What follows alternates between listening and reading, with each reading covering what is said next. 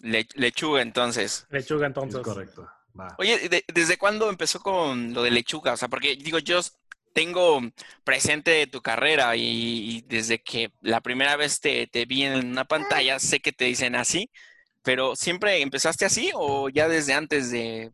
¿No está estar- mi cartera ahí? ¿Mi pasaporte? No me vayas a decir, o sea, ¿es tu nombre? Pásame mi pasaporte, por favor. No manches. Este, pues estuvo muy cagado porque efectivamente es algo muy poco común. Sí. Eh, conocemos los Mendoza, los Jiménez, los López, los este, Cisneros, qué sé yo.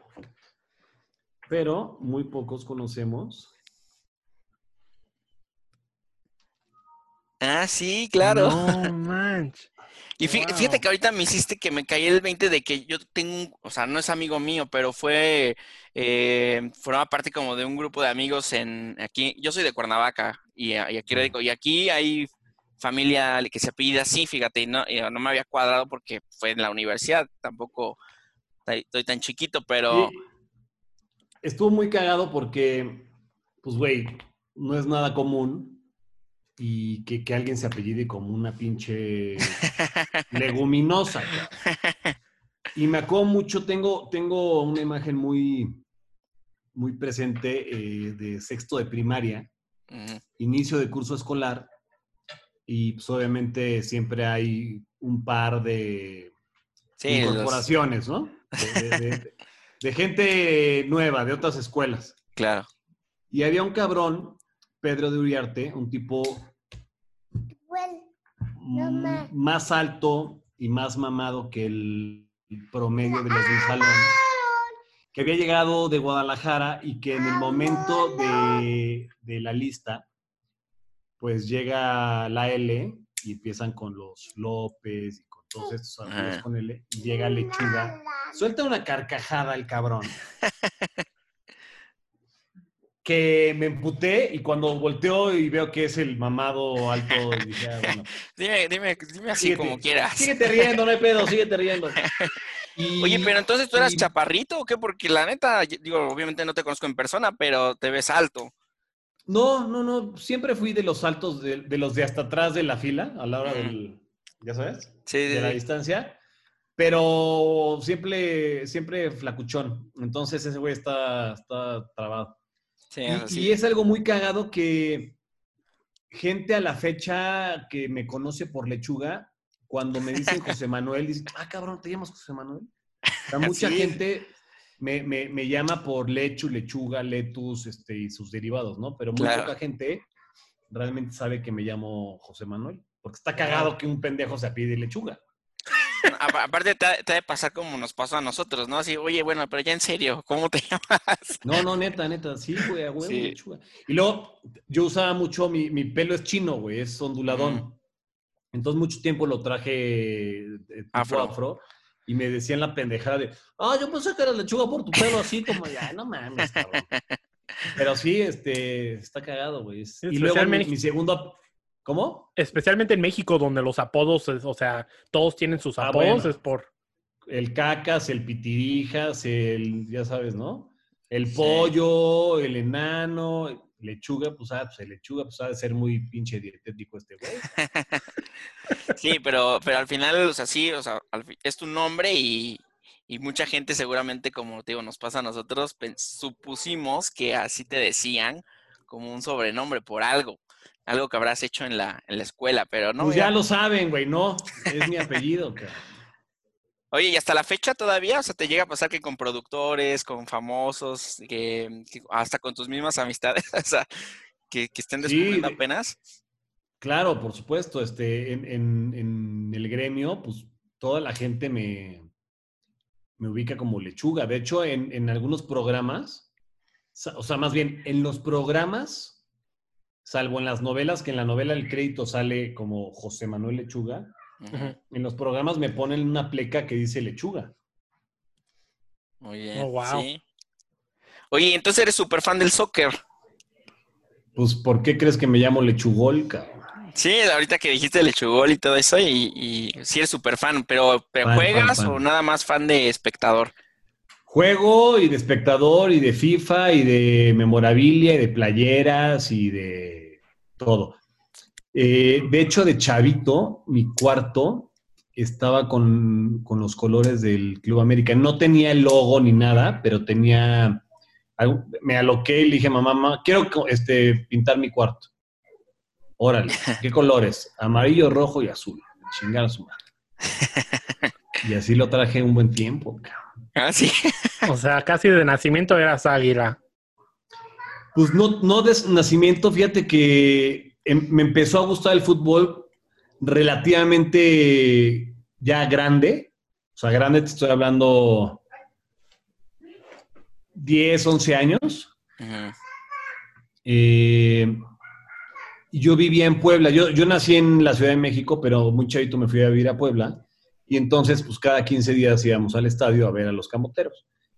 Y en alguna ocasión eh, tuvimos que salir como dos horas antes de lo que normalmente salíamos. Y yo hacía, chinga, ¿por qué?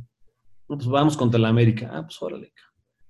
Y salimos dos horas antes y había muchísimo tráfico y un caos para entrar al estadio. Y el estadio repleto hasta en las escaleras, eh, mayormente pintado de amarillo. Y yo hacía, chingada, cabrón. Ganó el América. eh, la gente, la mayoría de la gente le iba al América y yo dije, ah, chinga, pues, creo que estoy equivocado. Tengo que irle a esos güeyes, no al pueblo. y a raíz de eso me volví Águila. americanista y este y de ahí salió mi, mi, mi pasión por el fútbol y después entré a jugar a una, a una escuela de fútbol que se llamaba, bueno, se llama La Noria, en donde estuve... Es del Cruz Azul, ¿no? No, La Noria está, es la zona en donde entrenan el Cruz Azul, pero esto es Ah, en Puebla. ya. Ah, ok. En. Puebla era una escuela que se llamaba La Noria porque también estaba en una zona que se llamaba así. Eran unos campos preciosos en Puebla, de los, de los pocos que existían o que existen eh, en la ciudad tan bien puestos. Ahorita ya no están en el lugar original, los, vendieron los terrenos y construyeron unos edificios, pero estaban impresionantes. Está- me quedaba 20 minutos caminando de mi casa, entonces yo era feliz. Y ahí eh, adquirí como esa, esa pasión de, de lo que significa ser jugador de fútbol amateur, este, pero de lo que es sentir los colores y la disciplina y la constancia y la perseverancia, y lo, y lo, pues, lo transmití, o sea, eso, ese conocimiento y ese, ese, eh, esos valores que te da el fútbol los, los sigo practicando en mi vida. A ver, y si- sin saber, ¿qué posición crees que jugaba Paco? Exacto. Mm, A ver, pues ¿tú qué es alto. Yo creo que andabas de central, ¿no? No, Yo voy a decir de lateral. ¿No? Más atrás, más atrás de la línea defensiva. Portero. Es correcto. Wow. Y normalmente los gorditos o los chaparritos son los porteros a los que Mira, pones de. hay, hay algo muy cagado en, en el principio del- de la vida del futbolista, ¿no? Llámese amateur o profesional. Y el, y el principio de esta vida es cuando estás chavito y te empieza a, ju- a- a llamar la atención patear un balón. Hay quienes nacen con muchas virtudes y capacidades y hay quienes nacemos pues con, con menos. El- lo cual fue mi caso, güey. Yo era muy tronco, muy, muy tronco con los pies. Y entonces, pues también al gordo o al tronco con los pies lo mandan a la portería. Sí, eso, sí, eso es un y, clásico. ese, y ese fue mi caso. Y ya este. De pronto me empezó a gustar porque había un tipo eh, llamado Jorge y con apellido Campos, Ah, bien. que era, era un güey como súper vistoso y O sea, no, que para los millennials, los millennials que nos están viendo, a lo mejor no saben quién es ese güey. Sí, es el no. inmortal. En las transmisiones de fútbol Vamos lo conocen como el foto inmortal. por aquí, Jorge, para que Sí, lo puedan ahí- ahí ponemos la ubicar. foto. para que- Ilustren, Para que ubiquen. ilustren. Y entonces este, estaba este güey que además era delantero y sacaba unos uniformes poca madres y tal. Y dije, no, pues a huevo. Yo quiero Seguro tienes una foto tú vestido así, ¿no? Con un uniforme de esos. Fíjate que nunca tuve uno de chiquito porque mi mamá nunca me lo pudo comprar. Ok. Este, y era mi sueño. Me acuerdo una vez que había un programa en el 13 que se llamaba En Caliente, si, si mi memoria no me falla, con José Ramón Fernández. Y una vez fue de invitado Jorge Campos y llevó unos guantes Nike, negros con las letras amarillas. En una mano traía el Nike y en otra el Sush. Y los iba a rifar. Y bueno, me acuerdo que estuve todo, el- desde que anunciaron esa rifa hasta que acabó el programa, tratando de comunicarme para llevármelos y no lo pude hacer, no lo pude hacer. Y este, y era mi, era mi ídolo, tenía un, un póster de Nike de Jorge Campos en mi cuarto enmarcado. Ah, es Eran que Jorge Jordan. Campos, Jorge Campos ídolo. cañón, ¿no? Eran Jordan y Campos. Sí, Sí. sí Mi primer, mi primer deporte fue el básquetbol y después en el fútbol dije Campos. O sea, Ujú. eran mis dos referentes del deporte, siguen siendo. Y, ¿Y si te defendías en la portería? Sí, fíjate que sí. Al principio, pues era como atrabancado y tal, no me daba miedo nada, me llevé varios golpes. Y ya después, conforme fui creciendo y fui adquiriendo conocimiento ya en una escuelita y tal, me, me fui, me fui rifando al grado de llegar a entrenar eh, en una segunda división con la universidad, con la UPAEP, la Universidad. Popular Autónoma del Estado de Puebla, que en ese entonces tenía equipo de segunda división. Ya para cuando yo entré, el equipo no lo pudieron ya sostener y, y se quedó el equipo universitario muy bueno, muy bueno, muy bueno. Y curiosamente, eh, años después, te estoy hablando de unos, ¿a qué te gusta? 15 años después, me volví amigo de Jorge Campos. Y entonces Ah, no fue padre. un pinche sueño hecho realidad, cabrón. Oye, Sí. pero la primera vez que lo viste, obviamente, hasta te temblaban las rodillas, Un ¿no? Shock. Eh, ¿en, en dónde? O sea, cuando conociste a Jorge Campos. Por en primera vez. Mi mamá me llevaba, yo le pedí a mi mamá que me llevara a los hoteles donde se hospedaban el América y Pumas por Jorge Campos. Sí. Y me acuerdo perfecto que me llevó con unos amigos y yo, pues llegué con una hojita en blanco, un papel bond, a, a- a cazar autógrafos. Me firmaron. ¿Dónde están esos pinches autógrafos? Tengo que. Claudio Suárez, Ajá. Mike Sorber, un, un gringo, un, un- un gringo que, que llegó a jugar a Pumas. Este, el de Iguala Carrión, todos con pluma, güey. Un par más, creo que David Patiño, un par más. Y el Brody me firmó con un plumón, güey. Y entonces en, en esa hoja, la firma que más resalta es la del Brody. Y años después, un amigo me dice, vamos a ir a cenar a este, al Cambalache, es un restaurante de, argentino aquí en México. ¿Tú, ¿Dónde están ustedes? Yo estoy en Toronto, Canadá. En Toronto. ¿Y tú? Yo soy de Cuernavaca. Ah, tú estás en Cuerno. Ok. Sí, pero, pero fíjate que a Jorge y a mí nos tocó una experiencia parecida porque de chiquitos nos llevaron a una concentración aquí en Cuernavaca. Usualmente la selección mexicana se concentraba o algunos equipos se concentraban en su milla. No sé si Es llegaste o has conocido. Ahí me casé. Bueno, ahí me hospedé en mi boda. ¿sí? En Ah, el, mira, en- pues, en el año bonito. 1999, cuando México ganó la Copa Confederaciones. confederaciones. Ajá. Ahí fuimos, este, y de chiquitos, to- creo que todos los primos fueron esa vez, que somos como 11, y este, todos fuimos a, a, a Sumilla, y ahí estuvieron, eh, estuvo el equipo mexicano, o sea, entrenando, y nos tocó también ver a, a Jorge Campos y tomarnos. Yo todavía tengo una foto con Jorge Campos aquí, también la atesoro mucho.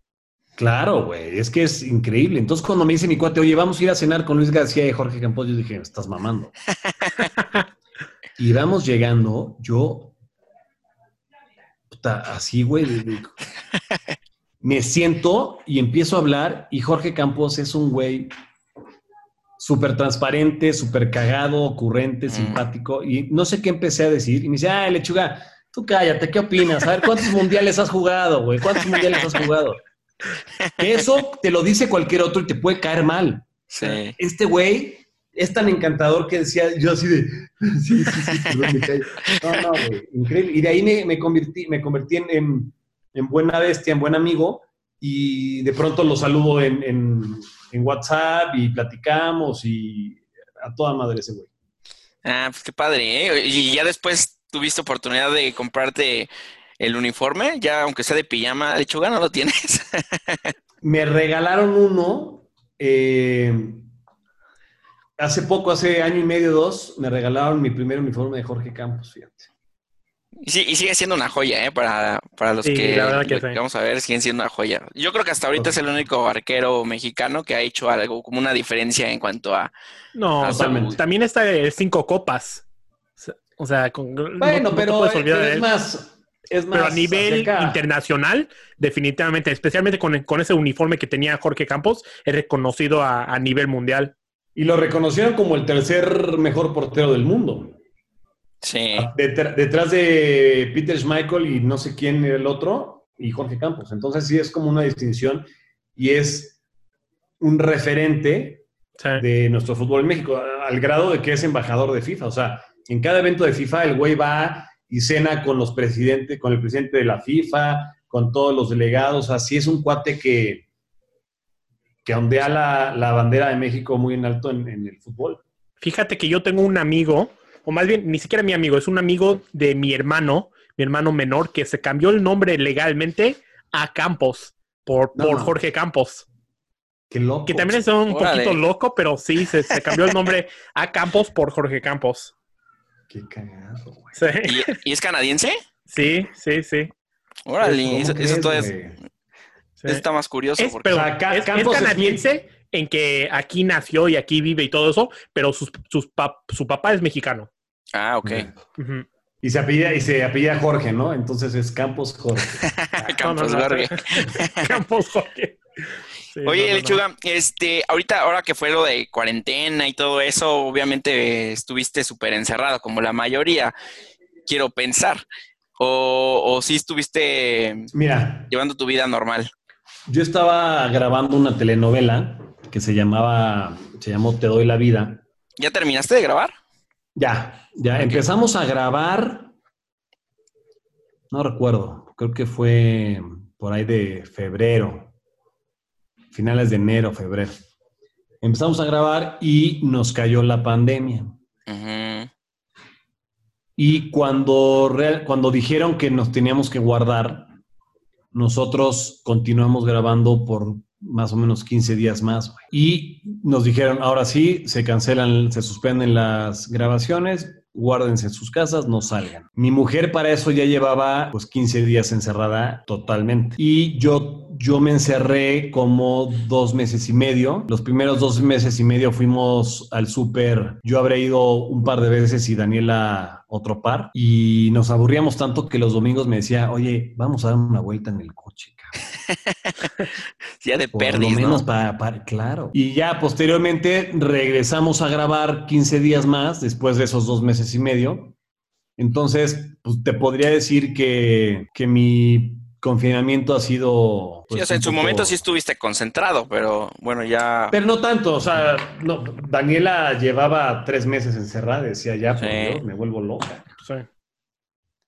Oye, y, y al final de cuentas, de- durante todo este tiempo, como yo creo que muchos aprendimos como varias cosas de este encierro, y no, no precisamente hablando del tema de, de la salud ni nada, pero, pero como que empiezas a valorar cosas, ¿no, Lechuga? ¿Te pasó algo así que, que te diste cuenta de algo, algo que te estaba haciendo falta y, y aprendiste Pues en la mira, cuarentena?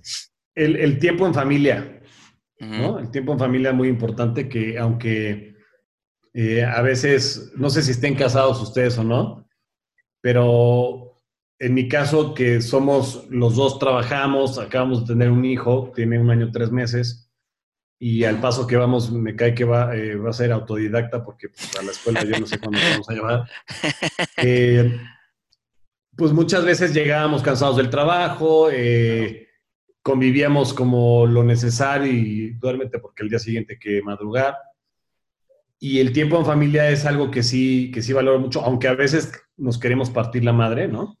Por- porque pues es algo Sí, sí. propio del, del matrimonio y más en un departamento. Yo tengo un departamento, pues algo pequeño. Sí, no hay, no hay como que ya te hartó Sí, tu esposo, te hartó tu esposo y te vas a la, a la, pasas. norte, ¿no? Aquí sales de un cuarto y ya te la encuentras, te vas al otro y ya está. Oye, pero, pero existe el sillón, ¿no? En las noches. el sillón, ese, ese sillón que ven ahí atrás, ese, ahí No, me no- acuesto no te todas da el ancho. A jugar Call of Duty, güey, eh, a desconectarme un poco de, de, pues, del encierro. Pero sí, o sea, el, el tiempo en familia es lo que he valorado mucho, mucho, mucho. Yo no sé qué vaya a pasar cuando, cuando tengamos que regresar o cuando Daniela tenga que regresar al- a la oficina y luego Lorenzo tenga que irse a, a la guardería.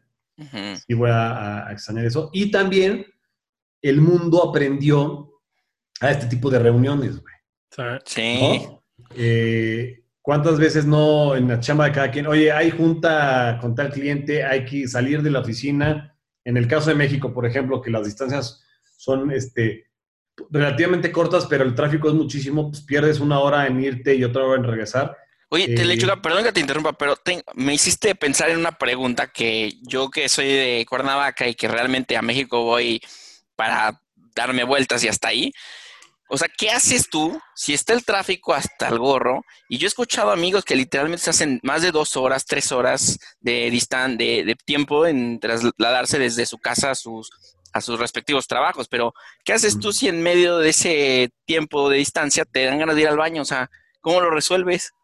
Mira, Porque neta, neta, si es una pregunta que yo he pensado, o sea, yo sí me digo, sí, ¿cómo le hacen? O sea, yo no, me aguanto, no puedo dejar el coche a la mitad de la calle. vamos a, a convertirnos un poco... Vamos a catalogar esta sección como escatológica, ¿ok? va. Venga. Llevo. ¿Cuántos años llevo? Diez. No, mis matemáticas son muy pendejas. Llevo 16 años viviendo otra vez aquí en México. Ok. De esos 16, llevaré 12 o 10 con coche propio. Ok. De esas veces me han dado ganas de hacer pipí, muchas. Claro. Muchas, muchas, muchas, muchas, muchas. Pero lo controlas, ¿no? Aprietas. Nunca me he tenido que bajar a hacer pipí. O sea, ¿sí te, aguant- sí te has llegado a aguantar más de una hora? Sí. No Pero la manches. caca- La Sí. caca, güey. La caca. Y perdón que digas, la, la popó es. La caca tiene G- GPS, güey. La caca tiene Waze integrada que sabe perfectamente y reconoce cuando estás cerca de tu casa Sí. para tocar la puerta, güey. Para tocar la puerta y asomarse. Es algo de la chingada. Me ha pasado muchas veces que de pronto tengo que frenar y así, y que me pase el retortijón El porque la caca sabe, güey. Sabe. Solamente una vez iba yo en un, en un Uber Ujú. Que curiosamente el Uber no lo pedí un, un- un camarada que trabajaba en una producción en un canal de deportes en el que trabajé mucho me dice oye güey estoy de Uber cualquier cosa que necesites pues avísame y paso por ti órale entonces requerí sus servicios ese día. Y comí algo que me cayó mal güey. No te pases, no. y entonces Solo si tiene Vamos. final feliz, lechuga. Si no, no lo digas, por favor. güey vamos de regreso Con o sin final feliz, aquí a escucharlo. Vamos de regreso y le digo, güey, ya no puedo. Ya no puedo. Por favor. Porque, ¿sabes, no? Entonces te empieza el retortijón y dices, no, sí, aguanta. Aparte, No tú tienes puedo. un amigo, o sea, tú como amigo sabes cuando un amigo te habla de verdad, o sea, sincero. Exacto, o está mamando. güey. Sí, sí, sí. Sí, sí, sí. Entonces yo quiero Es pensar cuando que ya estás sí. sudando. Güey, estaba yo sudando, cabrón. Por favor, oríllate, güey. Hay que buscar algo, por favor. Íbamos en periférico y me dice, aquí, adelante hay un Vips. Ah, sí, es la, la más vieja, es esa. No mames, güey. Y me tuve, se tuvo que orillar y me tuve que ir hacia Vips, apretando el culo, cabrón, a llegar a cagar, güey. No, sí, Tuve que comprar un refresco porque no me dejaban entrar al Claro. pinche a nada más a cagar. Sí, sí, pues sí. Quiero Bueno. la manzanita sol. Sí, güey, para que me tapara, cabrón. Bueno, ya todo bien. Me trepo otra vez, ya vamos rumbo a la casa y otra vez, cabrón. No, ma- no, eso sí Y el tráfico, y el tráfico estaba fatal, ya faltaba muy poco para la casa. Y ya le dije, güey, ya, y me tuve que volver a mi casa eh, corriendo a volver a, al baño, porque la caca trae GPS muy No, cabrón. sí. No, Muy pues ya con, cabrón. con es esta la única vez que me he tenido que bajar. Digo, iba yo acompañado, pero si hubiera ido solo, me meto, me estaciono el coche en el pinche eh, Vips o en donde fuera, sentido contrario si es necesario, y te bajas a... no, es pero sí, todavía no me he tenido que hacer en los calzones, güey. Qué bueno que me, creo que me No, dejas no. un poquito más tranquilo nada más por saber que traemos un GPS integrado, porque la verdad era una, una pregunta que gracias a ti acabo de, De de descubrir. y Mucho tiempo me la hice y jamás se la pregunté a mis amigos y dije, ¿por qué no a lechuga, verdad? Ahorita que... No, no mames, sí, güey. Fui el indicado, güey. No sé cómo, cómo se te ocurrió, pero diste en el clavo. Está muy cabrón. Oye, lechuga, estuviste mucho tiempo también trabajando en radio, ¿no? No sé si todavía. trabajando en radio. en- hice algunas participaciones en el Tlacuache, Ujú. eh, pero esporádicas. Y luego entré a W Radio, W Deportes, que era eh, una estación deportiva que pertenecía a Televisa, que era Televisa eh, TD Radio, algo así. Se convirtió en W Deportes y estuve como año y medio haciendo un programa eh, matutino de deportes.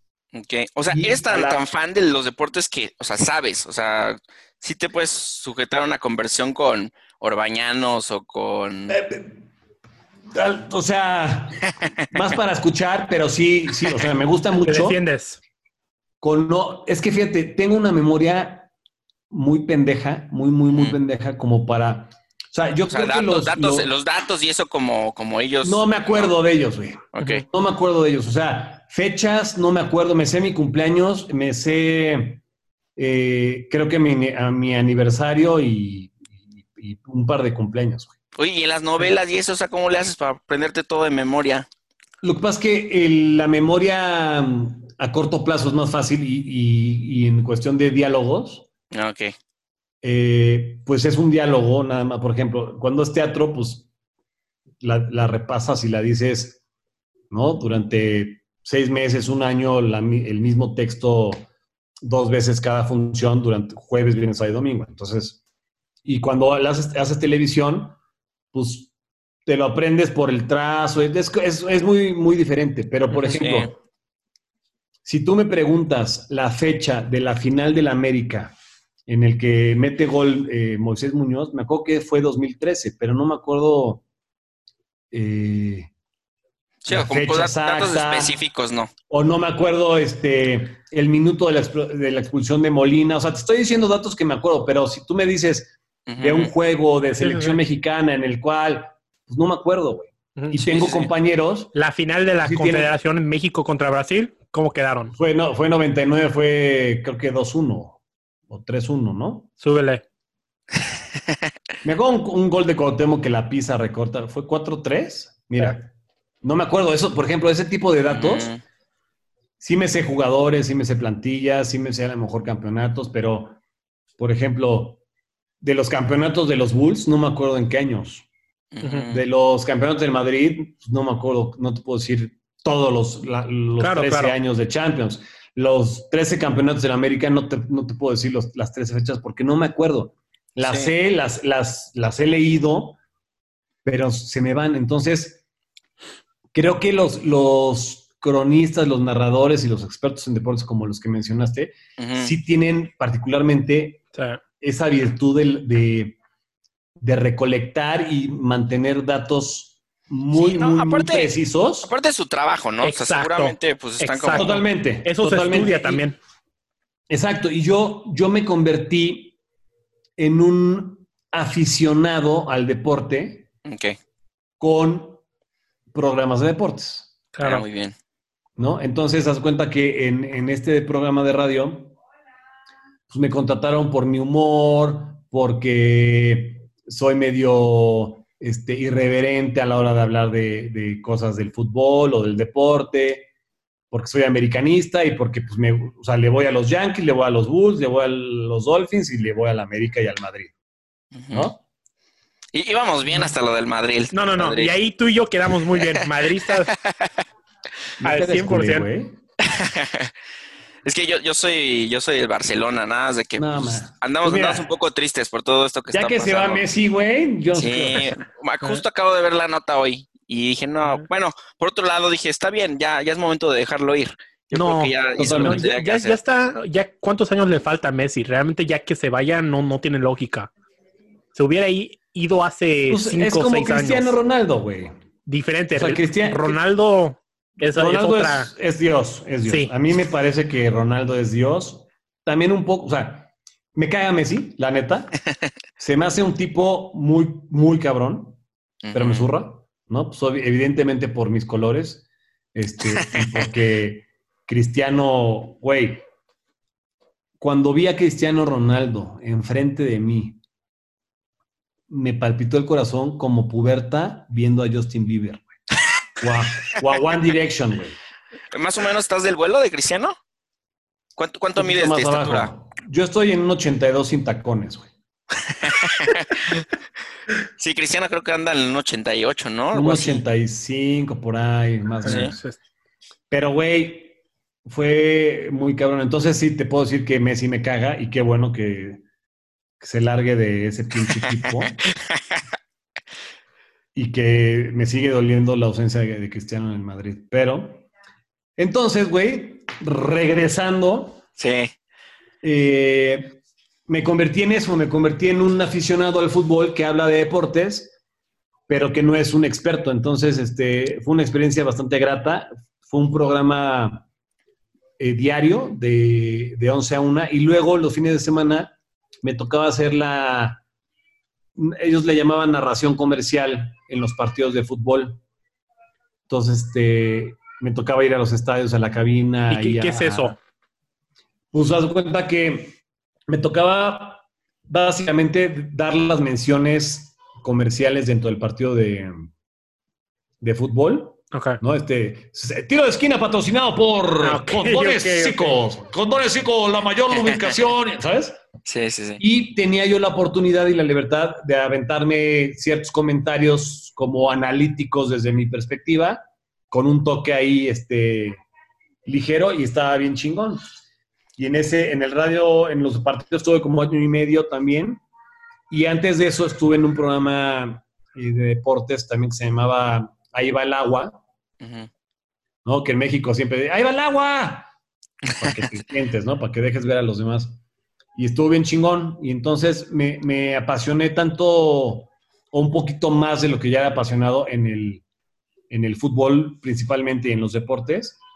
Y me dieron la oportunidad de, de viajar a, a Madrid, a un clásico, alrededor de la República, a los partidos, a conocer jugadores, Convivir con ellos, hacer dinámicas con ellos, todo bien chingón. la neta.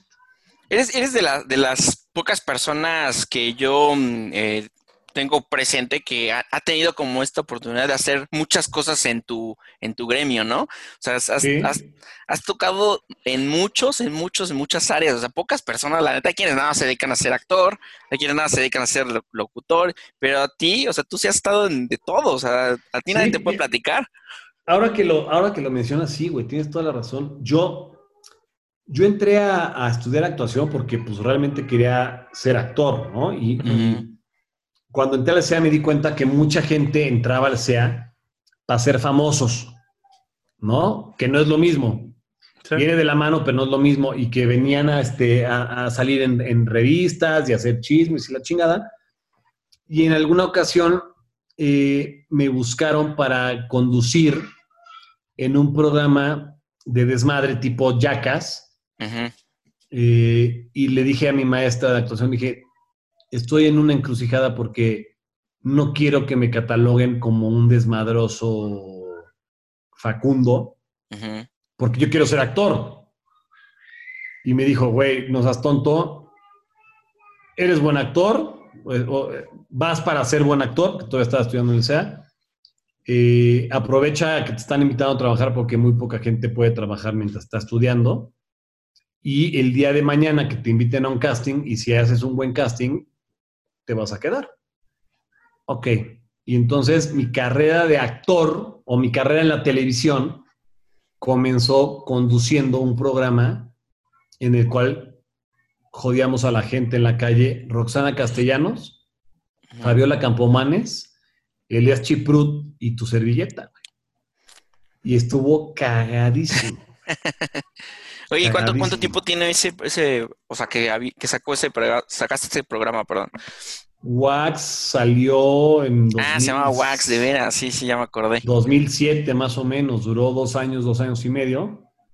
Y después de eso hice una novela. Y luego volví a conducir, y luego hice una película, y luego hice teatro, y luego me invitaron a deportes, y luego hice radio. Sí, oye, la neta, o sea, digo, es de reconocerte, Lechuga, buena onda, porque no, no todos tienen como esta diversidad y, y está padre. Aparte, na- ya nadie te puede platicar qué es, qué es hacer eso dentro del Totalmente. gremio. Puras ¿no? experiencias. Totalmente. Sí, sí, sí, sí. Eh, para los actores es, es este, pues, fundamental como tocar las tres vertientes de la actuación, que es el cine, teatro, televisión, ya lo hice. Para los locutores, pues es radio, este, conducción, eventos, ya lo hice. Sí, Este, o sea, ahorita nada más en televisión, haz cuenta que me faltaría un reality y una serie en, en una plataforma de estas, este, Netflix. de Netflix. Oye, pero ¿te animarías a un reality? O sea, ¿sí te rifas? Para yo, yo participar en el reality. Sí, participar ¿no? como locutor. Oh, sí. de- depende de qué. O sea, a ver, un Acapulco Shore no voy a meter porque. Porque la que está en ese cuarto. Te falta me bronceado, te falta bronceado. Bronceado cuerpo y porque la que está en ese cuarto me, me parte mi madre, ¿no? Sí, no Porque sí soy desmadroso, o sea, sí soy desmadroso. Este, o era porque esto te corta los dedos. Luego, en uno tipo hexatlón o la isla estas, Ese está padre, ¿no?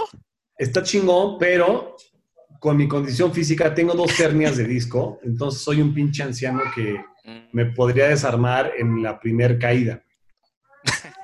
Pero en un reality de comida o en un reality de, pues de fútbol, soccer o de buscando al, al shortstop de tu equipo, no sé, güey, en uno de esos, pues sí, sin un pedo. Sí. Pero yo concursando, no conduciendo. Ah, Claro, sí, claro. sí. O sea, nunca pasó por tu cabeza, este, digo, no sé cómo funcionaba cuando fue el tema de Big Brother y esas cosas, pero nunca pasó por tu cabeza. Claro, güey, claro, güey, por supuesto. En el primer Big Brother, este, salió la convocatoria y tenías que grabar un video en formato VHS. Imagínate de lo que te No manches, o sea, no, pues es Wow. que sí ya tiene rato. Y sí me acuerdo de eso, pero ya, pero grabarlo en Tenías que VHS. llenar una solicitud que si mi memoria no me falla, te la, la podías conseguir dentro de muchos lugares en Blockbuster. Mm. grabar un self-tape de como tus perfiles y quién es Ah, tu sí. descripción Claro. Y mandarlo en un sobre a Boulevard Adolfo López Mateos 232, Televisa. Qué friegas son esas, ¿eh? Y me acuerdo perfecto, super teto, güey, que te preguntaban, pues como, ¿para ti qué sería un día ideal? Para ti, ¿cómo Ah. te escribes? Y yo todo puñetas, güey, tratando de quedar bien.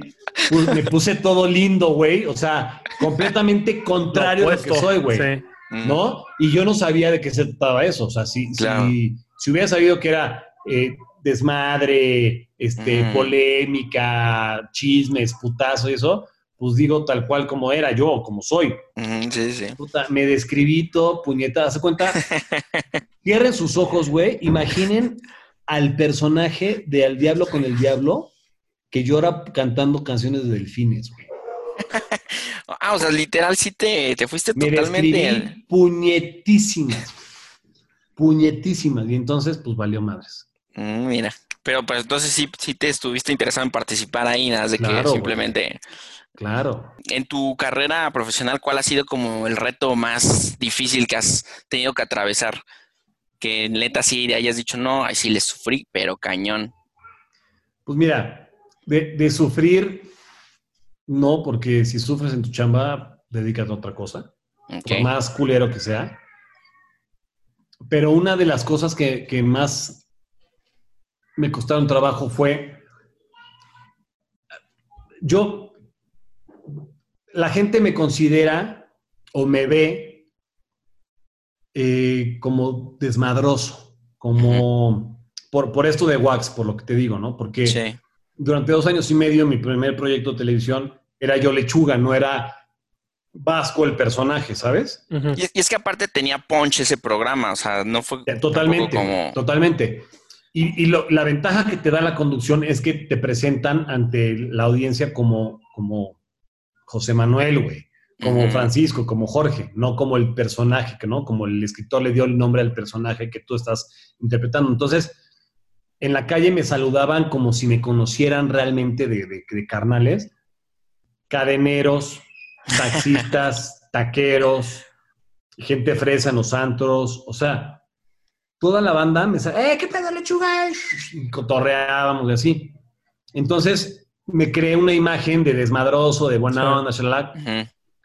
y me hablan un día, ya había yo hecho novela y tal, y me hablan un día para hacer como seis capítulos en una telenovela que producía Argos, que, que Argos tiene como cierto estatus en, en producción de, de contenido. Ta- También hacen ellos series, ¿no? Películas. Eh, ya están haciendo series, de hecho la de Oscuro Deseo. de Ah, Netflix, claro. Es, es de Argos, pero antes, güey, te estoy hablando de, de muchísimo antes, Argos con Epigmenio Ibarra hizo Nada Personal, la primera telenovela con, con argumento político, hizo Mirada de Mujer. Ah, super punch mujer. esas, ¿no? Cabrón, la de Nada Personal fue un putazo, güey. Y entonces. Argos tiene como cierto estatus en, en eso y me hablan para un personaje. Cuando recibo la llamada, te hablamos de Argos y yo dije, puta Argos, ah, qué chingón. Para invitarte a hacer un personaje. Me hablaron sin yo haberlos buscado, sin yo haber dejado material. Sin sin castings, yo haber nada. conocido, sin hacer casting. Me hablaron, no me preguntes cómo, pero me hablaron. Y entonces Órale. eso te dice ya, ok, está chingón, te están buscando, está, Claro. está heavy, está padre. Y luego me dicen que tengo que, que me invitan a hacer el personaje de Alcides, expareja de Iñaki. Entonces di- dije, ah, Iñaki, Iñaki, No Iñaca. no Iñaca. Sí, Iñaki. Ok. Es gay el personaje, quiero asumir, ¿no? Todo, todo pendejo. Sí, sí, es, es este, es expareja de este güey que... El caso es que Iñaki había sido del otro bando y había sido mi pareja y luego ya se había cambiado al, al- al bando contrario y ya se había hecho novio de una vieja y tal. Y nos íbamos a reencontrar, iba a haber escena de faje y beso. No te pases. Oye, y no, no pasó Ah. por tu cabeza, a lo mejor por aquí atrás de este programa está Facundo y me está haciendo una broma o algo así. No, güey, no. Y dije, madres, güey, qué fuerte. Oye, eso está cañón porque ahorita pensando, sea, uno como, como actor, pues obviamente, digo, hoy, hoy en día tal vez si te dicen, a ver, este, lechuga, va- vas a participar en la serie Elite y vas a ser pareja de este otro fulano. Pero la neta salen unas escenas de, o sea, están Pero- súper Fuertes. No, y además, además en ese entonces, güey, era de las, de las primeras producciones que, que sacaban eh, algo explícito en, en cuestión gay. Sí. Entonces, justo cuando me estaban diciendo todo esto, mi, mi ratón empezó a, a carburar. Dije que sí. Y mi, mi argumento fue, ok, te están hablando de una productora que tienes cierto renombre en, en cuestión de producción de contenidos. Eh, te están ofreciendo un personaje que puede mm, no matar, pero sí diluir mucho el concepto en el que te tiene la gente. Ah, ok, Sí. ok. Te puede eh, poner en un nivel de actor, porque muchos, o sea, ve- hemos visto al burro Van Ranking hacer series, ya, Sí, ¿no? Pero dicen, bueno, es un güey que se dedica a otra cosa que está en la tele y que pues, actúa, pero realmente no es, no es actor como tal. Yo sí, yo sí estaba en la búsqueda de, pues yo estudié actuación, güey, pero estaba yo catalogado porque la vida me, así me puso de, de conductor, pero realmente lo que yo soy es actor. Y todavía no tenía yo bien definida esa imagen para la gente que me veía. Entonces dije, es el momento preciso, el personaje perfecto para que la gente entienda que soy actor y que puedo conducir y echar desmadre, pero que realmente soy actor. Dije, jalo, güey. Jalo, cabrón. Y entonces, este, pues era bastante complicado el hecho de saber que yo me iba a tener que besar con, con otro cabrón. Sí. Y, pero ya, ya eran escenas, o sea, bien de besos bien o todavía se cuidaban. No, no, besos bien, güey. Besos bien, cabrón. ¿Cómo de entonces- cuidarse? No, no, no entiendo Sí, eso. es que, es que a veces como que te cubren, ¿no? O sea, como que se dan el Ah, beso y- ok, ok. Sí, o, o, ¿Qué o lo importa? Es un por- beso, ¿qué importa? o- o lo dan por sentado, ¿no? Entonces, sí, sí. este, Entiendo. sí me tenía que dar mi- mis becerros. Bueno, era realmente una escena de un beso apasionado bien y yo así, fuck. Y eso pues no lo ensayas, güey. ¿No? O A ver, aquí hay uno- cut 10. A ver, Vamos a la... perdón, güey. Uno sabe dar besos por como la vida le ha enseñado, güey, ¿no? Pero, Oye, aparte, pues, equivócate, y como dice Jorge, ¿no? Equivócate y equivócate, equivócate. Ya está, a día- propósito te lo hacían. No, imagínate, güey. Y, y se da mucho. Por ejemplo, la primera vez que me tocó darle un beso a una niña en clase de actuación, era una niña que me gustaba y estaba yo muy nervioso y entonces manejábamos el chícharo para, para que te enseñan a usarlo. Entonces estaba yo a punto de dar el beso, mi corazón latía al mil por hora porque pues le iba a dar un beso de ficción a la Y niña que enfrente me de todos también. Y enfrente de todo el salón. Eh, Y el apuntador me decía, ok, ok, muy bien, muy bien, vas, vas muy bien, ok. Descúbrete, yo así, güey, acercándome a los labios, descúbrete, mi corazón latía al mil por hora, descúbrete muy bien, ay, corte, yo sí, puta madre. Fue de los momentos más culeros de mi vida. Y entonces cuando llega el momento de, de- de ensayar la escena con este güey, estaba Sara Maldonado, que todos la ubican, Sí, sí, sí. Alejandra Ambrosi, que también es una actriz este, que trabaja mucho. Eh, este güey que se llama Shalim Ortiz, que era un actor, bueno, es un actor que había salido en la serie de Heroes. Ajá. Este, es, es la, el, en el capítulo donde van a México y hay un güey que se le ponen los ojos negros. Ok. Este, Ah, es- ese güey, entonces había hecho cosas ya en, en- en otro país y producciones chingonas de War, no sé dónde sea, y dije, huevos. Y entonces ensayas la escena y en el momento del beso, pues como que lo marcas, continúas, el director te da sus indicaciones y, ok, quedó, quedó, va, vámonos, se graba, güey. Entonces todos a sus puestos. Puta, güey, yo estaba pensando más en el texto, más que en el texto, en el, en el pinche beso. Y entonces eh, transcurre la escena, shalala, shalala, se va una actriz, se va la otra, nos quedamos los dos y ya sabes, güey, que ya después del texto, de tal texto, sigue el pinche beso.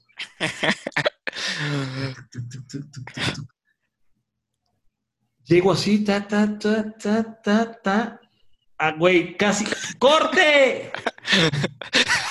Llega el pinche director, ok, va, perfecto, muy bien, nada más relájense, güey, están muy tensos los dos, se nota, relájense, no pasa nada, la mierda. ¿Y era- los dos eran cuates? O sea, ¿se fueron por lo No, menos a echar un no, trago no, no. antes o algo? Aunque sea un En- en- en- cafecito. Sí, aunque, aunque sea. un vaso, un, un vaso de vino tinto 20 minutos antes de grabar, güey. Ok. Yo no lo conocía, o sea, ya lo había conocido por, por otras escenas que habíamos grabado, pero era la primera vez que yo trabajaba con ese actor, güey. Claro. Es más, era la primera vez que, sabía yo que existía ese cabrón. Ese cabrón. Al igual que ese güey, yo creo que conmigo le pasó igual. Fue de la chingada. Y entonces ya, toma dos, shalala, shalala, shalala, beso, güey. Pum, pum, pum. Y no cortaban, cabrón. Y no cortaban, y no cortaban, y no cortaban. Corte, muy bien, perfecto, ok. Vamos a la. Era, era una sola escena y la partieron en dos, güey. Ajá. Ok. Y entonces el, el inicio de la segunda escena, que era la continuación de esa, era, era en beso. güey. Entonces nos, nos tuvimos que volver. Es, ok, ya se están acabando de dar el beso, pero y otra vez, güey. ¿no? Ya Eso es fue como, como, como uno de los retos más, más complicados. cabrones. Y, y realmente hay, hay técnica para besarse en televisión. Ok. Ajá. que ahorita ya no lo están to- ya no lo están llevando mucho a cabo porque ya las producciones ya, ya se están dejando ir por, por lo natural, Claro. sobre todo en las series y en las películas. Y si el marcaje es que tiene que verse la pinche lengua, pues ni pedo, güey. La técnica vale madres. Y hay una técnica en televisión que es eh, eh, pu- puro labio, güey. Aquí Así, tenemos el, el masterclass. ¿No? O sea, imagínense que estas dos son las pinches bocas. Y entonces nada más hacen esto, pero nunca sale la lengua. Ok. Mm, Pero de todos modos, te estás, te estás, de todos modos, güey, labio Sí, hay labio. contacto. Sí, hay, contacto. ajá. Bueno, güey, nos dimos el beso así y a la hora que veo el, el capítulo al aire, güey, se dio un pinche besote, cabrón. Que yo dije, huevos, güey. Se me paró. Ay, güey. Oye, pero igual, no sé si, si tenías novia, tu familia, cuando vieron esa escena, no fue así, de, lechuga, No. qué pex. Mis amigos así, güey, no mames, vea, güey. La neta, más allá de, De de bulearte. asustarse o de bulear, dijeron, güey, wow, qué rifado. O sea, sí. O sea, qué rifado, cabrón. Te rifaste muy heavy. güey. sí. Porque sí se vio un pinche beso. Yo creo que ha sido el mejor beso que he dado en televisión. Y, Oye, y ya aquí lo vamos a tener. Hay que ir buscarlo, Jorge, a ver si Sí, lo vamos a. Aquí lo voy a subir a su lado. Por favor, güey, Jorge, te lo, si, si lo encuentras, mándamelo. Lo he buscado millones. El, el- el capítulo, se, el, la telenovela se llama El octavo mandamiento. Ok. La produce Argos. Este. Vamos a meternos a. ¿Y sabes qué se me está ocurriendo para que se haga interesante? En el próximo capítulo vamos a ver si podemos conseguir a ese actor para también hacerle la entrevista y ver, verlo de su, de su lado. Estuvo muy cagado, güey. Estuvo, mira, esto es del 2010, güey. Es del 2010, de Cadena 3, El Octavo Ok. Mandamiento, Saúl Izazo, este... Ok. Y no sé en qué capítulo salga, güey, pero si lo Vamos, a hacer nuestra güey. tarea, a ver si lo encontramos. Sí, vamos a Sí. hacerlos y a los que nos estén escuchando lo mismo, ustedes, si lo encuentran, que nos los manden. Y luego te... exacto, y luego te cuento, güey, que esto fue 2010, el año pasado habrá sido, bro. ocho años después, bueno, ya, termina ese capítulo de mi vida y de pronto hago un casting para irme a grabar un comercial a Argentina, en el cual eh, viajamos tres personas, dos hombres y una mujer. Esa mujer es Tania López, me vuelvo muy amigo de ella. Este, empezamos a, a frecuentarnos, a vernos, shalala. de pronto la vida nos separa, nos dejamos de hablar y eventualmente nos encontramos, nos saludamos con mucho gusto. Y ocho años después me la encuentro en una fiesta, me ve, me abraza, nos vemos con mucho gusto, me saluda y me dice, güey, no mames, te diste unos besos con mi güey, cabrón. No mames, que wow. güey, Shalin, ¡Ah, qué Shalin, qué pedo, cabrón, ¿cómo estás, güey? Beso en la boca. güey. Para recordar viejos tiempos. Ah, bueno. Y entonces estuvo muy cagado que años después una amiga sea novio del güey con el que me di unos no besos manches. en la ficción y, y- y que lo haya dicho así como súper cagado. Ay, mira, güey, qué cagado. Entonces Claro. lo, lo hacía como más real y tal. Y era de los primeros contenidos que se hacían así fuertes. Y, y puta madre, verlo era, era cabrón. Ahorita ya es como más normal, pero Claro. eh, si no eres eh, gay, te, te cuesta trabajo. O sea, aunque ¿Crees? sea. Sí, güey. Después, años después, como cuatro o cinco años después, me tocó hacer una telenovela que se llamaba La Vecina, en el cual mi, personaje, para salirse de un embrollo, de una boda, eh, dice, le inventan que es gay y entonces enfrente de la, de la que se iba con la que se iba a casar tenía que darle un beso al que supuestamente era su pareja y era un amigo mío y le di un beso de, nos dimos un beso de Kiko porque era una telenovela de Televisa, ¿no? Y estaba cagado, pero sí, por lo menos a mí sí me cuesta trabajo. Sí, y era sí, de- debe ser. o sea, no pasa nada, güey. No es lo mismo un, Un Kiko que, ah, ¿sabes? Sí, no, y que no le corten a la escena. Habrá, habrá actores que, que les, que no les cueste trabajo. Por ejemplo, tengo un muy buen amigo mío y un también gran actor. Bueno, los dos son muy buenos amigos míos, Francisco Pizaña y Alfredo Gatica. Los dos son chiles, güey. O sea, son carnales. Hicieron una obra de teatro que esta obra de teatro era heterosexual y gay. Ok. O sea, tenía tres repartos. Tenía hombre y mujer, hombre, hombre y mujer, mujer. Y entonces, cuando hacían la versión gay, se daban sus llegues, güey, y ropa interior y, y entre cuates. Yo no me imagino, güey, darme unos besos en ficción, y mucho menos en la vida real, con mi compadre de la vida real, que es Juan Diego Covarrubias. Que es un güey que amo y adoro, pero no me, o sea, no podría, preferiría darle un beso a un, a un actor que no conozco, que no es mi amigo, a darle unos besos a un güey que, güey, que convives con él una vez a la semana y que, se- que es tu carnal. Eso sí, Sí, es nada. chistoso, creo. Tien- Tienes razón, sería más difícil con, con tu cuate Claro, con güey. algún desconocido, porque al final, o sea, es lo mismo que agarrarte las manos, o sea, realmente, o sea, un beso para mí no, no, no, no tiene tanta, tanta cosa. Mira, tú y yo nos podemos dar un beso en la boca, güey. Pero puto, el que cierre los ojos. ¿No? O sea, Oye, pues yo me voy desconectando, lechuga. Este, los dejo. gracias, mi, yo, mi, mi Javi. Oye, no, pero es que sí está cabrón, güey. Está cabrón. Sí. Por ejemplo, Diego Luna le dio sus besos a, a Sean Penn, güey. O sea, yo sí diría, no mames, le di mis besos a Sean Penn. No, le di sus pinches besotes a, no sé, güey, a Brad Pitt, güey, puta, güey. Aunque no seas, aunque no seas gay, pues dices, a huevo, te sentirías orgulloso de darle unos besos Sí. a, a- ¿no? Pero, güey, le di unos besos a mi compadre de la vida real, que también es actor. No chingues, cabrón. Eh, Pero aparte también, o sea, y me imagino que sería lo, lo mismo con una mujer, ¿no? O sea, sería más, más difícil darle un beso a una, a una amiga que a una desconocida también, ¿no? Me, me imagino. Sí, sí, sí, Especialmente tú que, o sea, como casado, sería hasta más complicado, me imagino. Sí, porque, por ejemplo, eh, a mi amiga la conoce mi esposa, güey. Ajá. Y saber que le voy a dar unos besos a mi amiga es como, oh, bizarrón. Sí, Sí, sí, totalmente. sí. totalmente. Oye, Lechu, a nivel, a nivel personal, ¿qué te ha faltado?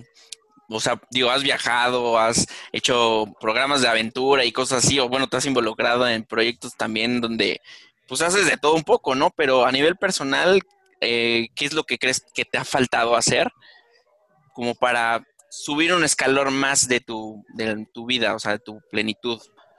Pues mira, El podcast ya está hecho. El podcast va a estar a huevo. Ya hay un tic. A nivel list. personal, fíjate, de chavito, de chavito, siempre me, me, me preguntaban que qué quería ser de grande y siempre decía que ninja, luego decía que futbolista, luego que, ya sabes, Sí. este, y terminé siendo actor. Pero siempre de chavito, mi sueño máximo, yo decía, ser- crear una familia, formar una familia. Ya la formé, ya está ahí con Lorencito y Daniela, soy feliz. Evidentemente, en la vida del ser humano, yo, yo, yo siempre he dicho que la plenitud, o sea, ¿eres pleno? Pues sí, sí soy pleno, pero faltan cosas. Cuando llegas a la plenitud, te mueres. Esa es mi forma de pensar. O sea, yo digo, Sí. cuando yo puedo decir que estoy pleno, ya me puedo morir. Hay carencias, hay cosas que me faltan. Este, y ahorita lo que, lo que me, te podría decir que me falta como a nivel personal, pues sería comprarme una casa, haz de cuenta. Ok. Que es material, ¿no? Es, no es nada así como, tengo mi departamento, ya me queda chico, tengo Una una, mascota, familia. ¿no? ¿No, tendr- ¿No tendrías una mascota? No soy, no soy muy animalero, la neta. ¿No? A Lorenzo le encantan los perros y yo creo que en algún momento de la vida Sí, es- casi, Este, casi va- vas a tener. voy a tener que comprar su perrito. Pero si me preguntas qué te falta a nivel personal, este, comprarme una casa, no un depa, y a lo mejor viajar más. Íbamos a irnos de viaje el 15 de mayo, güey. Ah, no ma- ¿Ya tenías boletos y, todo? Ya, boletos, hoteles, todo, cabrón. ¿A dónde iban? Nos íbamos a París, Madrid, Londres y Portugal. Órale. Y tómala, güey. ¿Qué te ibas a, te ibas a aventar que un mes haciéndole el viaje? No, nos íbamos a ir como 16 días porque que íbamos a dejar a Lorenzo. Claro. Era, era viaje de aniversario slash vacaciones rezagadas. Eh, ya porque postergué un par de vacaciones por chamba, afortunadamente. Y entonces Daniela ya me decía, güey, ya vámonos, please. Y dije, ok, va, perfecto. Acabando, yo estaba grabando una novela. Acabando esa novela, eh, nos íbamos a ir y vino la pandemia, cabrón. Puta. Ah, Oye, Entonces, ¿pero todo pudiste reprogramar tus boletos y todo eso o, o cancelaste? ¿O qué- qué Sí, no, eh, cancelé, me devolvieron hoteles. Eh, los vuelos locales me dieron vouchers para usarse en dos años.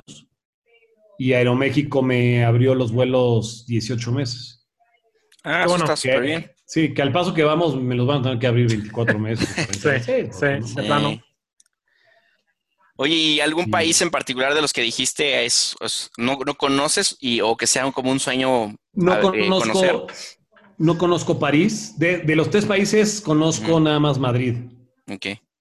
Este, París sí me ilusionaba mucho porque, pues, güey, ¿no?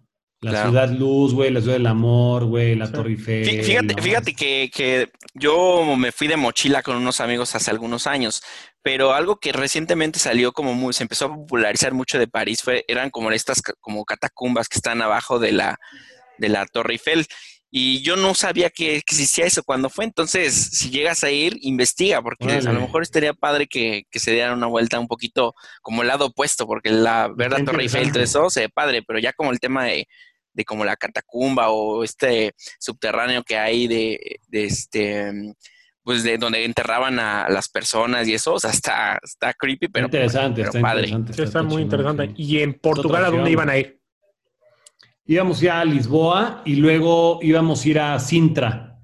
Ah, Sintra es padrísimo. Queríamos ir a Sintra, que dicen que estaba muy cerca, y entonces Sí. íbamos a tomar un, un cochecito para ir a Sintra, que, Sí, que sí dicen que está espectacular, güey. Es increíble, increíble Sí. Sintra. Y a- aparte ahí, este, cerca de Sintra, están, este, hay unos postres que, que son muy famosos. No sé cómo se le dicen en, en español, pero aquí son, son pastel, les dicen pastel de natas. Son Mm, unos sí. ¿Sí? ¿Es lo mismo? Sí, pastel de nata. Sí, ah, ok. Bueno, muy cerca de, de Sintra, ahí está eh, el lugar donde inventaron ese, ese pastel.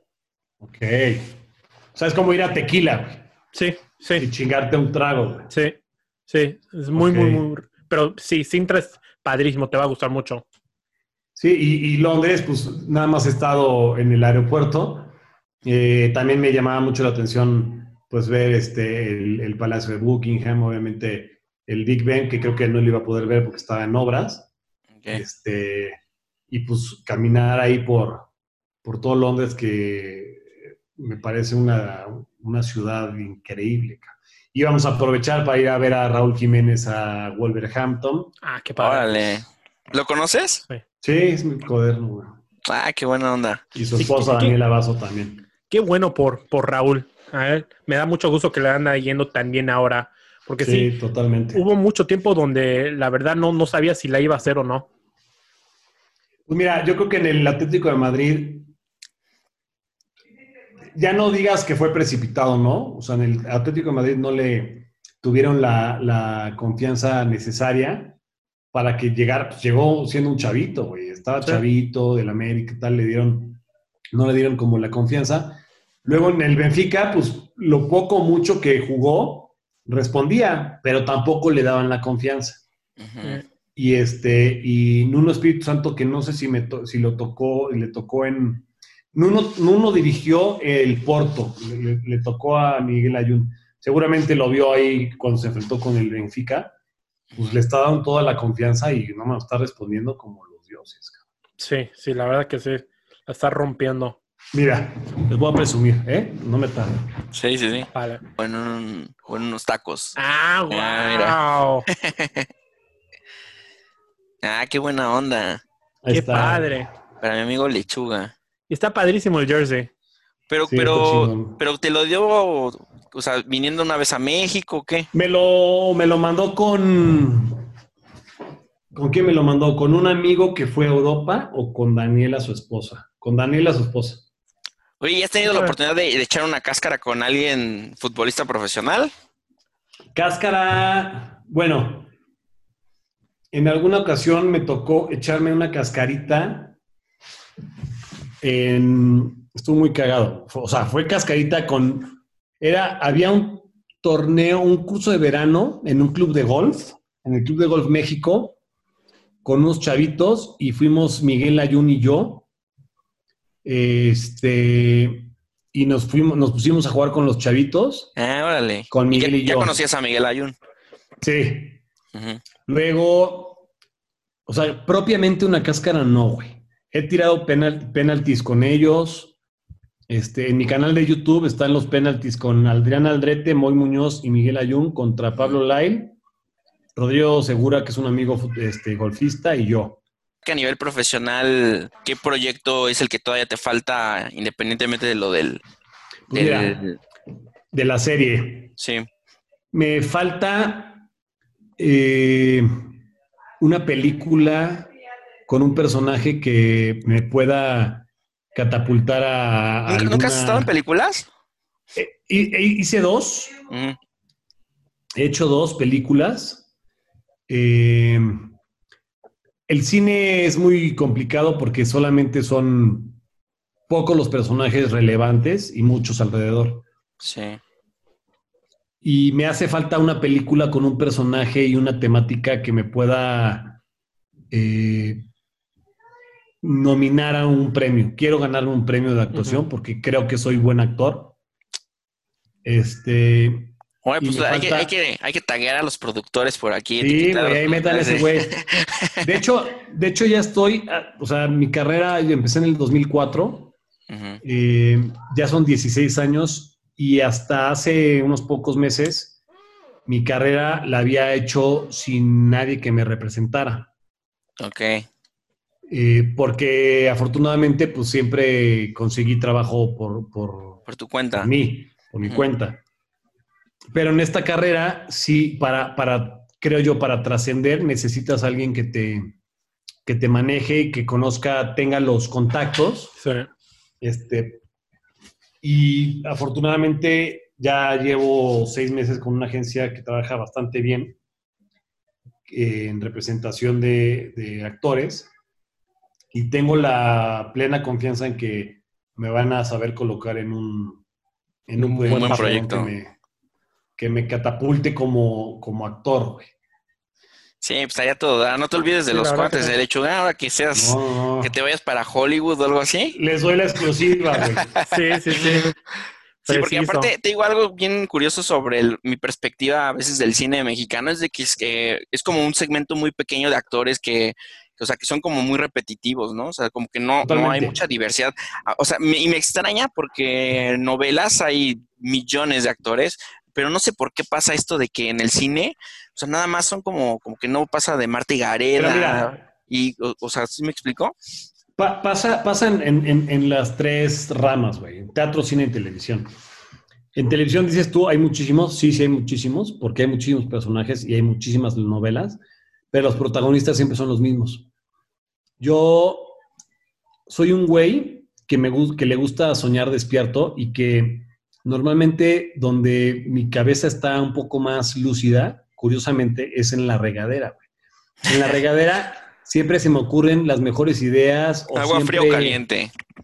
Tibia y al final, al final fría, güey. Ah, mira, así, la, así Siempre- la aplico yo también. Y siempre se me ocurren cosas y, y en, varias ve- en varias ocasiones he tenido en mi cabeza el speech que me voy a aventar cuando gane un Oscar. A veces padre, Y porque es- es, vis- es visualización. Qué bueno, es pura claro. visualización. Sí. Claro, claro. Y, el- y ese speech es para los productores, en mi cabeza digo de Televisa, pero de todo el mundo, de todas las productoras, de que hay, habemos muchos actores que no necesariamente estamos mamados o guapos, que podemos ser protagonistas y que, nos, y que necesitamos de oportunidades, porque siempre son los mismos, güey. O sea, siempre hay, hay un estereotipo muy marcado en, en, Voy a hablar propiamente de la empresa en donde trabajo, pero en todos los... Hay, hay un, un prototipo. El güero mamado, guapo, hermoso. y no, o sea, sí es aspiracional eh, la, la, novela o, o, la, o, la, serie, pero también debe ser real, güey. Sí, y, pero digo algo, lechuga, yo creo que eso se va a ir acabando. O sea, yo creo que, yo creo que la gente, se está la gente, la gente ya pide, ya pide más realidad. O sea, entonces, no sé cuánto dure esto, pero, pero se está acabando, yo creo. Se está acabando, se está acabando y estoy agarrando mi celular porque no me sé el nombre de, de este actor que es, güey, un talentazo y que está terminando eh, con eso precisamente, güey. Eh, los, los prototipos, los estereotipos también están bien marcados. Y el otro día, em, ¿cómo se llama? Tenoch Huerta lo, lo, dijo que a él siempre lo van a agarrar como el, este, como el jardinero o el violador o el narcotraficante por su aspecto. Su aspecto, güey. Que sí, es una verdad. O sea, hay estereotipos en todo el mundo y hay razas, pero ¿por qué no el... Vamos a decirle que el protagonista de la historia es un empresario muy exitoso. ¿Por qué no puede ser moreno, güey? Y feo. ¿Por qué tiene que ser guapo y mamado y güero, güey? ¿Sabes? Sí. entonces, eso, eso creo yo que se está, se está empezando más o menos a, acabar. A, terminar y, pronto, pronto lo vamos a ver, ¿no? Es una realidad. Entonces, este, quiero, quiero, quiero entrarle al, mundo del cine, hacer un, cine con personajes reales, güey, no, no, yo, creo que a esas alturas este, em, los actores realmente como, como tienen que hacer un contrapeso es tu actuación que sea una joya, ¿no? O sea, para que, para que quien ahorita esté como un productor que esté súper encasillado en que seas como este estereotipo, diga, ok, a ver, sí, este está estereotipo, pero Lechuga se está echando acá el, Oscar de, de, este Leonardo DiCaprio, ¿no? Entonces, yo creo que sí, sí va, va a estar bueno verte de en una de esas Lechu para, Definitivamente. para participar en un proyecto grande de esos. Luis, Luis Alberti es el, que, el, actor que te digo. Es Luis un actorazo. Pero Físicamente no lo ubico, pero. Tiene su, eh, o sea, su aspecto es de, del estereotipo del, mexicano promedio que siempre va a ser el maleante, el narcotraficante, el jardinero. Y no, güey, o sea, en la vida, güey, puta, mucha gente de, de, tez morena, güey, es muy exitosa. Y lo estamos viendo con, el tema de Yalitza, ¿no? Ándale. Pues yo espero que en las siguientes, en la siguiente temporada que se vengan nominaciones, dentro de algunos años tal vez, de hecho, ya andes por ahí parado eh, echándote una buena competencia con, con alguien aquí de la talla. Con los grandes, Eso sé. con, los grandes, y pues por lo menos te vamos a echar nuestras mejores vibras desde aquí, Jorge y yo, para que, para que eso suceda, y, y pues obviamente haberte agradecido el que hayas estado con nosotros en este espacio y, habernos brindado de tu tiempo para poder platicar con, nosotros. Sí, muchísimas fue gracias. Un placer. Fue un placer, mi querido George, mi, querido Javi, este, la verdad fue una plática muy amena, a pesar de que no nos conocemos, platicamos como si nos hubiéramos conocido de, mucho tiempo, güey. Les deseo el mayor de los éxitos en este podcast y quiero terminar con algo que hoy reitero la caca tiene GPS, ya me está, me está crujiendo la panza, sabía perfecto que estábamos terminando la transmisión. Los dejo que me voy a cagar. Perfecto. Muchísimas gracias. Gracias. Muchas gracias, Lechu. Nos vemos a todos los que nos hayan escuchado. Siguiente episodio. Bye. Excelente.